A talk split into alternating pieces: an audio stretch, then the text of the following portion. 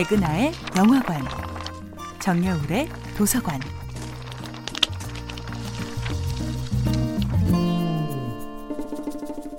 안녕하세요. 2019년 새해부터 여러분과 책 이야기를 나누고 있는 작가 정여울입니다.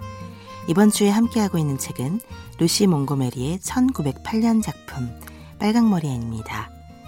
고아소녀 앤 셜리의 성장 소설로만 알고 있던 빨강머리 앤이 최근에는 이방인을 받아들이는 원주민의 태도라는 차원에서 새롭게 보이기 시작했습니다.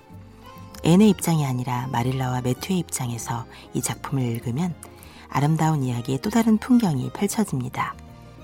마릴라와 매튜는 앤이 오기 전까지는 타인의 삶에 별다른 관심이 없었지요. 마릴라의 이웃 린드 부인은 앤의 초라한 겉모습만 보고 온갖 비난을 늘어놓습니다. 하지만 마릴라와 매튜는 앤으로부터 낯선 대상에서 최고의 아름다움을 발견하는 힘을 배웁니다. 앤은 모든 사물을 자기만의 방식으로 해석하고 자신만의 이름을 붙입니다. 그저 익숙한 풍경이었던 초록색 지붕집 주변의 자연은 앤으로 인해 저마다 빛나는 이름을 가지게 되지요. 마릴라와 매튜는 변화의 두려움이 없는 대신 한없이 권태로웠던 자신들의 삶을 깨닫습니다.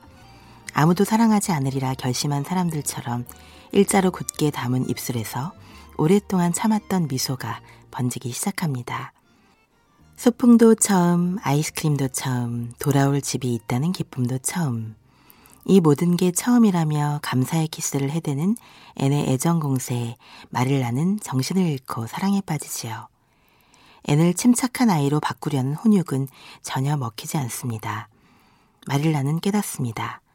앤을 얌전한 모범생으로 훈련시키는 것은 한 줄기 시냇물 위에서 춤추는 햇빛을 훈련시키는 것과 마찬가지로 불가능하다는 것을요. 아무리 엄격한 벌을 내려도 그 창피한 굴욕마저도 놀이로 바꾸어 버리는 앤. 앤은 이렇게 말합니다. 집이 있고 집으로 돌아간다는 게 너무 좋아요. 전에는 어떤 곳도 사랑한 적이 없어요. 그 어디도 결코 집 같지 않았거든요. 마릴라 아주머니, 전 너무 행복해요. 앤에게 가족이 되어줄 수 있다는 것, 앤에게 언제나 그리운 사람이 될 수 있다는 것만으로 매튜와 마릴라에게는 더할 나위 없는 축복입니다. 정여울의 도서관이었습니다.